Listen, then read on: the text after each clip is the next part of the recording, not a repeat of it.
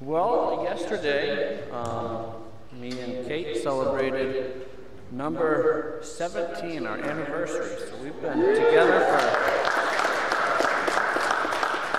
seventeen years, and uh, it's comical. Um, if you don't believe me, I still have, I don't know, I'm, I'm keeping my clothes on, it's just, I still have the shirt. This is the shirt we wore. Um, and ironically, it helps me get this wire off at the same time. Um, yeah, so what does seventeen mean? Anybody have any idea what the biblical meaning of seventeen is? What's that? It's a worldwide number. Joseph went up in seventeen. That's, well, I, you know, God is sovereign, and you know what I was reading in my devotions on our anniversary? It was Joseph. Joseph was seventeen years old when he started proclaiming dreams with his brothers. The seventeenth day in the seventh month is when the Noah's Ark came to rest on Mount Ararat. The seventeenth day of Nisan is when Jesus rose again from the dead and had his conquering day over death. Um, So seventeen has victory. So that was just for free. Um, but today, to, to look at the book of Job, um, I've been going through Job with uh, North Paris Church for a little bit. Um, and sovereignly as God has it planned, um, Job twenty-seven, verses one through six, and verses eleven and twelve, is a good place for someone who doesn't know anything about the book of Job to come in, because we're going to do a book review to understand this portion of it. So we're actually going to do a run through the book of Job. So, has anyone ever run a marathon, or tried to, or failed, or hurt themselves? It's always baffled me, how come people want to pay people money to hurt themselves running twenty-six point two miles. It doesn't make sense. Why am I going to pay people to hurt myself? They, they, they should be paying me to hurt myself, not me paying them.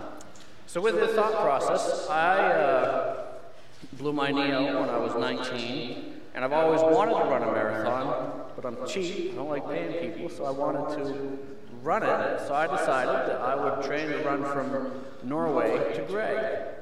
Now, the sad thing about running a marathon uh, without paying people is nobody cheers you on because you didn't pay them.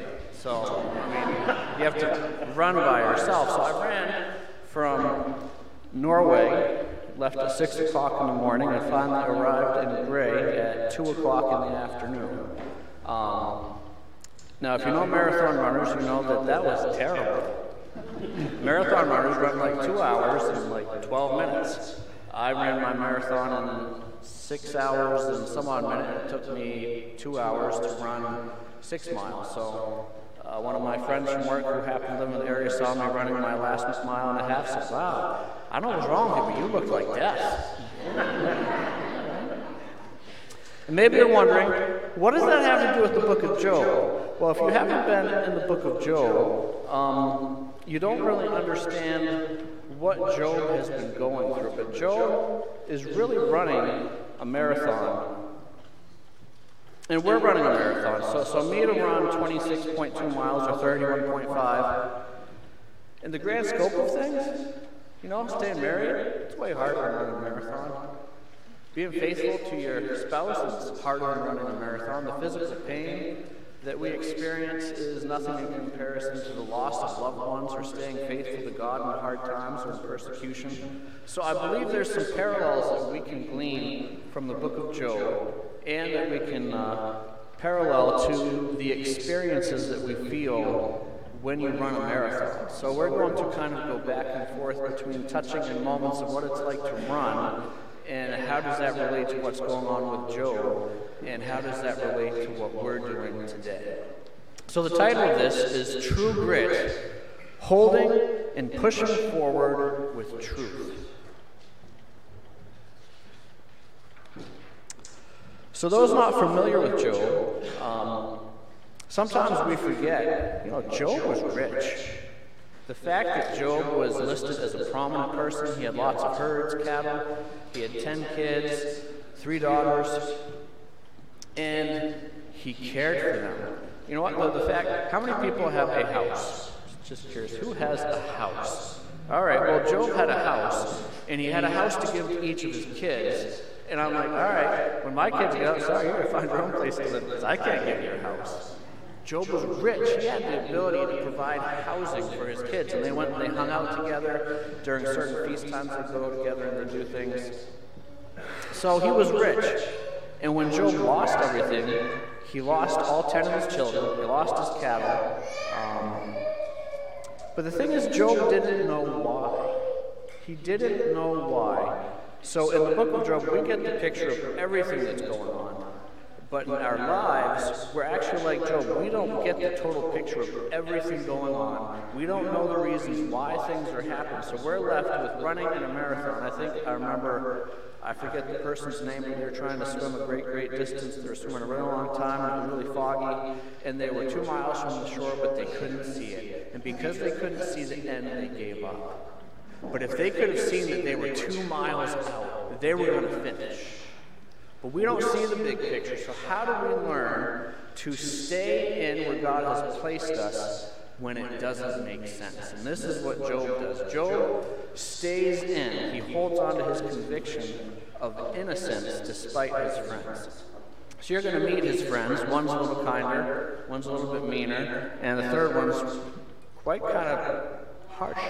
Harsh. Maybe you'd like these guys to come visit you when you lose your mom and dad. Um... But then, but then Satan, Satan comes in. Satan, Satan comes into this picture. We step outside of the realm in chapter two. Satan comes in, and he's just wandering around. And actually, you know, God kind of picks a fight with Satan and say, hey, have you considered my servant Job? Job wasn't doing anything. Job was just minding his business, having his life, living for God. And then God kind of pointed him out to Satan. And then Satan says, well, you don't want to protect him because the only reason he's doing that for you is because you protect him, put a hedge around him. But the neat thing here is you see the power of God. Satan says that he challenges God's claim on him. And then he says, all right, God says, you can hurt all those things, but you know what? You can't touch him. You got that, Satan? You cannot touch him. Good news is Satan doesn't have any power. We think he does. He only has the power that God gives to him. And we are children of God. We're a child of the King. In human, in human terms, terms if uh, you're the king, how much are you going to let people hurt your child?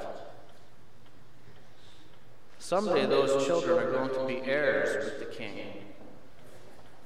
So there's power with God. You go through, and then, so he loses all his stuff. The, the, the famous line where Job says, the Lord giveth, the Lord taketh away. Blessed be the name of the Lord. Naked I came into the world, naked shall I leave. Paraphrase. And then he comes back again, and then Job gets challenged, and God says, oh, well, he still didn't do it, basically. And then God gives him another thing. Well, you can touch his body, but don't you kill him. Don't you kill him. He can only do what God authorizes. So this is the backdrop of this story that Job doesn't know. He doesn't know what's happening in the spiritual dimensions going on around him. He doesn't know that God is actually his champion cheering him on in the shadows. So it's like you're running a marathon and there's just trees there. And the only thing keeping you going is you. Because nobody's there cheering you on. That's what it's going to feel like running a marathon with God sometimes. It's going to feel like you're all alone. Will, will we, we press, press on, on or will we quit? So Job has some actually incredible friends. Um, if you consider what they do first, chapter three, they sit there for seven days. They don't say a word. They sit together. They must have eaten. And uh, how our bodies work, they must have gotten up to take care of business at some point because you don't sit for seven days and do nothing. I don't know how that happens. So they had this interaction of silence for seven days. And it's his friends who keep the silence, and Job actually breaks the silence. He's the first person to speak. There's three cycles here. I won't get into the technical details of the third cycle, but we're going to tackle that differently. But he breaks the silence. And what he breaks it with is he's pouring out his brokenness. Sometimes we forget in this story that he literally lost all ten of his children. Think about that for a second. Some of us have just lost one child. Imagine losing all ten children in one day. Not only that, but before that, you you, you, you lost your cattle. Like, all right, all right, I lost my sheep. Okay, I can live with that. But while that person was still speaking, this other person comes, well, the cattle were all gone. Sabians came and got them. And all of this happened. And then the last person to come was the one saying, hey, your kids were feasting, and they're all dead. How heavy would our hearts be if we lost our children? And then, not only that, he doesn't have the support of his wife as he tries to hang on to trusting God. His wife comes up and says, you know what, Job? Why don't you just curse God and die? Yeah, thanks, Alan. Thanks, appreciate it. How much support are you getting in that moment? He's running a marathon by himself. In fact, people are telling him to give up and quit. Yet, he presses on, and he presses on despite Eliphaz. Eliphaz, in chapters four and five, his first attempt is to comfort Job, and the big theme of Job is the doctrine of retribution. Big word for basically saying if you do good things, you get rewarded. If you do bad things, you get punished. That's how the universe works. So they come up to Job, all three of them keep on saying, Job, he's like, Job, you're really good, you're almost perfect, but, you know, if you just repent, it's all going to be all good because you sinned, so that's why all this has happened. Your kids are dead because they sinned.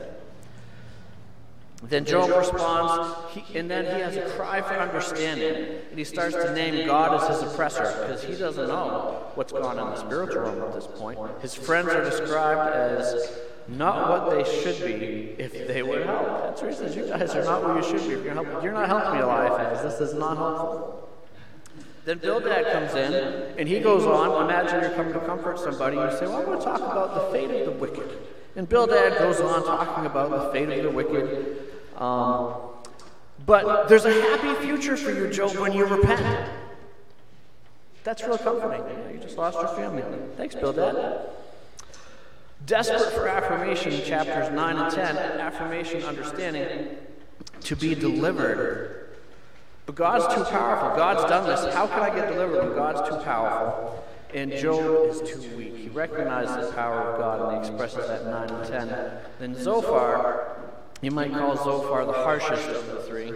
Zophar um, basically says, you're suffering because of your sin, and calls Job to be quiet and repent. Crude way, Job, shut up and repent. And you have this shut up back and forth, but Job basically tells his friends to be quiet. They, they use polite words, but if you're frank, you're saying, you shut up and be quiet because you know I'm right. No, you shut up and be quiet because you know I'm right. And this is the comforting session that they have going on. And then Job comes back in, and uh, chapters twelve to fourteen starts to move his case towards a claim against God. And you know what it is? He claims his innocence. Job's starting to hang on to something which he doesn't have a lot of life for, but he claims that he is innocent in this, because if he um, admits that his friends were right, he would actually have to lie, because he doesn't know the sin that he committed. It's like me coming to you with my kids and telling them, when I lost my wallet, let's just say I lost my wallet, my car, it's in my car, and I'm going to tell them, you need to confess to stealing my wallet. No, no, confess right now because you need to repent. So if so they, they confess, confess, they lie because they didn't steal the wallet. And this is a sense what Job's dealing with here. He can't confess that he's sinned, because what am I supposed to confess to sin for? I don't know what I did. What did I do that's bringing all this calamity upon me? And you constantly have this back and forth. They talk about the fate of the wicked. And uh, Eliphaz comes back for the second time, and they're battling over who's right, saying that Job feels he is better than the three friends. Stop, Stop defending yourself. yourself. Admit you were wrong and get better. This is a great counseling session. Chapter sixteen, Job comes back, and he says this, and this is where people talk about uh, historically that Job's miserable comforters, because he says, you are miserable comforters. And it's a cry of a broken person who desires comfort and help and is not getting it. You're not getting it. Describes how he is being attacked and not comforted. Bildad comes back for the second time, and Bildad says, uh, is one, says, Job is one of the wicked and will be punished if he doesn't repent. Emphatically, the wicked are punished. Chapter twenty, uh, Zophar gives rather gruesome description of the fate of the wicked. He's the one who's kind of just more coarse in this whole thing. And it seems he becomes more descriptive and more adamant that this fate of the wicked will be faced unless Job has some radical changes. Chapter twenty-one, Job's starting to lose heart. He says so in chapter twenty-one. Job seems to become more fatigued considering the loss he has faced and the heart that just wants to be heard. He's hurting, and his friends can't sit there and understand where he's coming from. Sometimes when we've lost somebody, we don't need somebody to come tell us what's wrong with us. We need somebody to sit and listen and hear the hurting embers of our broken heart. Job seems to start to lose heart, and basically he talks about doing good or doing evil. It doesn't matter because God's doing nothing about it. Job's strength is exhausted from not being heard. Then Eliphaz comes in in chapter twenty-two. He lays out this restoration. He has conviction, reproof, and restoration. So Eliphaz does seem to be the kindest of the three. And then twenty-three and twenty-four, Job seems to find this revival of strength to press on after expressing his weariness in chapter twenty-one. Starts to lay out his case against God. Why is God eluding Job? That's actually saying to God, why are you hiding from me? I have a case against you. If you'd show up, I would have a talk with you. But Job can't find God. He's hiding. Chapter twenty-five, Bildad comes in, and uh, twenty-five and twenty-six, and he talks about the rule of God in the heavens, the control of God in the underworld, and the power of God in creation. And he questions Job's innocence and reviews the power of God and the dreadful dominion. Now, Job's friends aren't wrong about their theological content. What they're wrong about is their theological applications. And then we come to where we are in chapter twenty-seven, and then at some point in the end later, um, God actually shows up, and we're not going to talk about that today, but that gives you the picture of the beginning. You start a marathon, you have this space in between, and then you have this ending, the finalization. So if we're on a run, you have start, middle, end. Uh, in our life, we have birth. You know, it's, even on your tombstone, it says so-and-so was born on such and such a date. We're in the dash. And at some point, there's going to be an end date. We're in the dash right now. Just like a marathon, so we can see this. And what are we going to do? Well, what is the dash of our life going to be? So as we look at mile marker twenty-one, and it's interesting, mile marker twenty-one, because to go from my house in Norway to where uh, one twenty-two in Poland is, is about twenty miles. To go up that hill a little bit further is almost a twenty-one mile mark. When I hit the twenty-one mile mark, I had somebody who was there who said, you know, you want to get in? End this run? Now that could be a nice thought. But you know, I think I was thirty-five at the time. I've got a bad knee. The likelihood that I'm ever going to be able to run twenty-one miles again in my life, it's not going to happen. So if I give up now, I give up forever. The book of Hebrews has this statement in it, well, this, this idea that we should keep pressing on. You know the reason? Because we've already come this far. We have already come this far. Why are we giving up?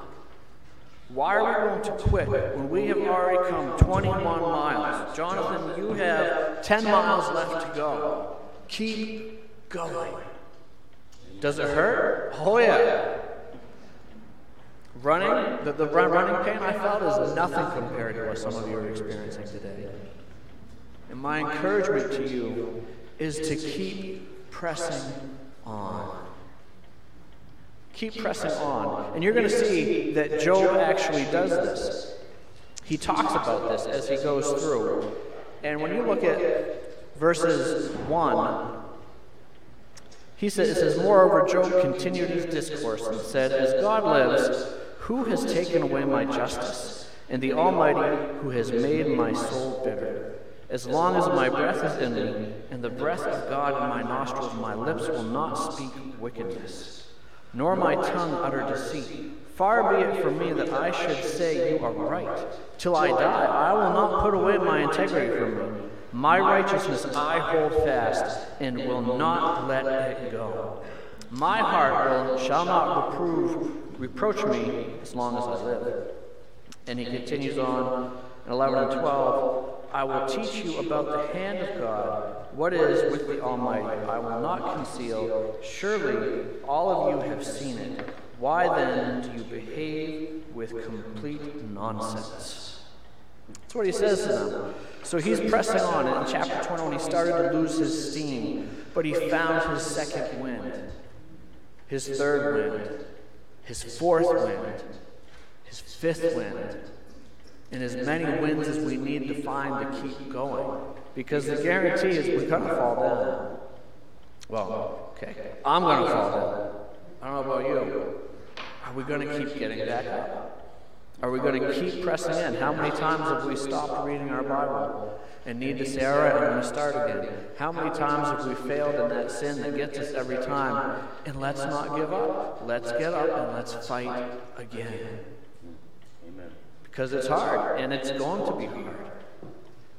But the reward is beyond all imagination. And we're not going to know what it is. Job doesn't know the end of the story. We don't know the end of the story.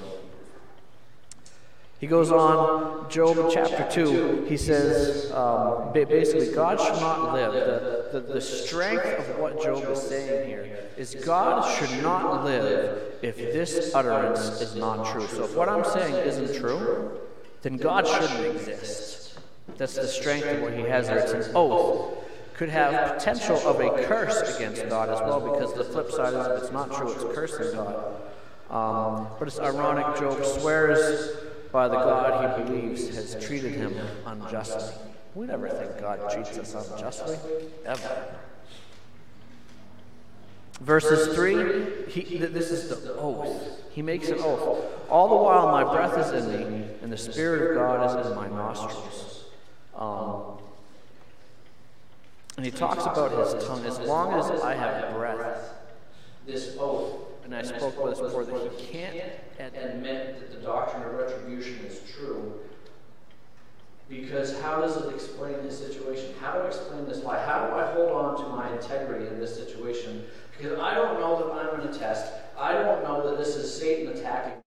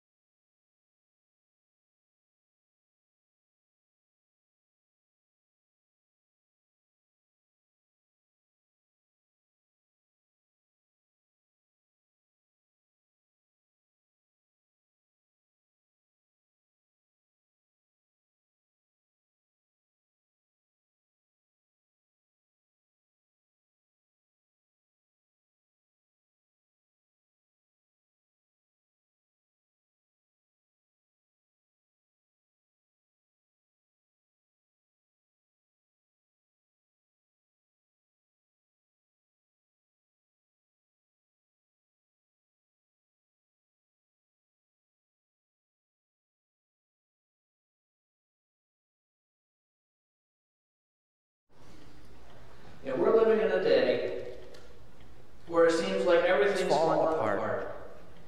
The thought that If you thought thirty years ago and someone told you that someone was going to say that a boy, a boy, a girl, a girl, it doesn't matter, you would have said you were crazy. But we live in a day, which the Bible talks about, where truth is touted as the lie, and the lie is touted as the truth. And to listen to the news or anybody, how do you find truth when you can't figure out who's telling the truth, who's lying, who's doing what? So we don't know what's going on in the world today. Job doesn't know what's going on in the shadows. We can relate to him. But what we can do is trust in God that he's in control. Remember the seventeenth day. He rose on that seventeenth day. He conquered death. He took the keys of death in Hades. I wonder what those keys do. He took the keys of death in Hades from Satan. Satan had these keys. He had these keys and they were taken away. It says that Jesus made a spectacle of Satan and his hosts. In some fashion, when he went down to Sheol for those three days, there was something going on where God took the keys from Satan. Satan thought he had won, but he had lost. So just when it looks bad, you think, think about the cross. The disciples thought they had lost. What appeared to be the most amazing, spectacular, spectacular defeat ended up being one of the most, if not the most amazing victory the world has ever known. So when we look at our world today and it looks defeated, that just means that victory's kicking right around the corner. I've got the king's name wrong. I'm going to get it wrong. I want to say it's Asaph. It might be Jehoshaphat. But they went out to battle. You know what they brought? They brought a guitar. They brought a harp. They brought timbrels and drums. You know what they did when they came to battle? They worshipped. Then the Lord sent the angel ahead of them. one hundred eighty-five thousand of the Assyrian army were slaughtered because the Lord went before us. We're fighting a spiritual battle. We're going to have the opportunity to sing here shortly. And I don't think we realize the power we have when we worship God.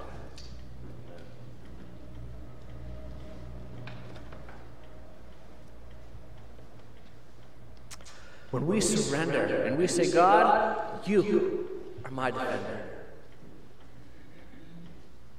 The three Hebrew boys, Mishael, Azariah, and Hananiah, as they stood before Nebuchadnezzar. If we're going into the fire, yeah, we may die. But our God's going to deliver us. And even if we don't die, if we don't live, we're still not bowing down. Where's our grit?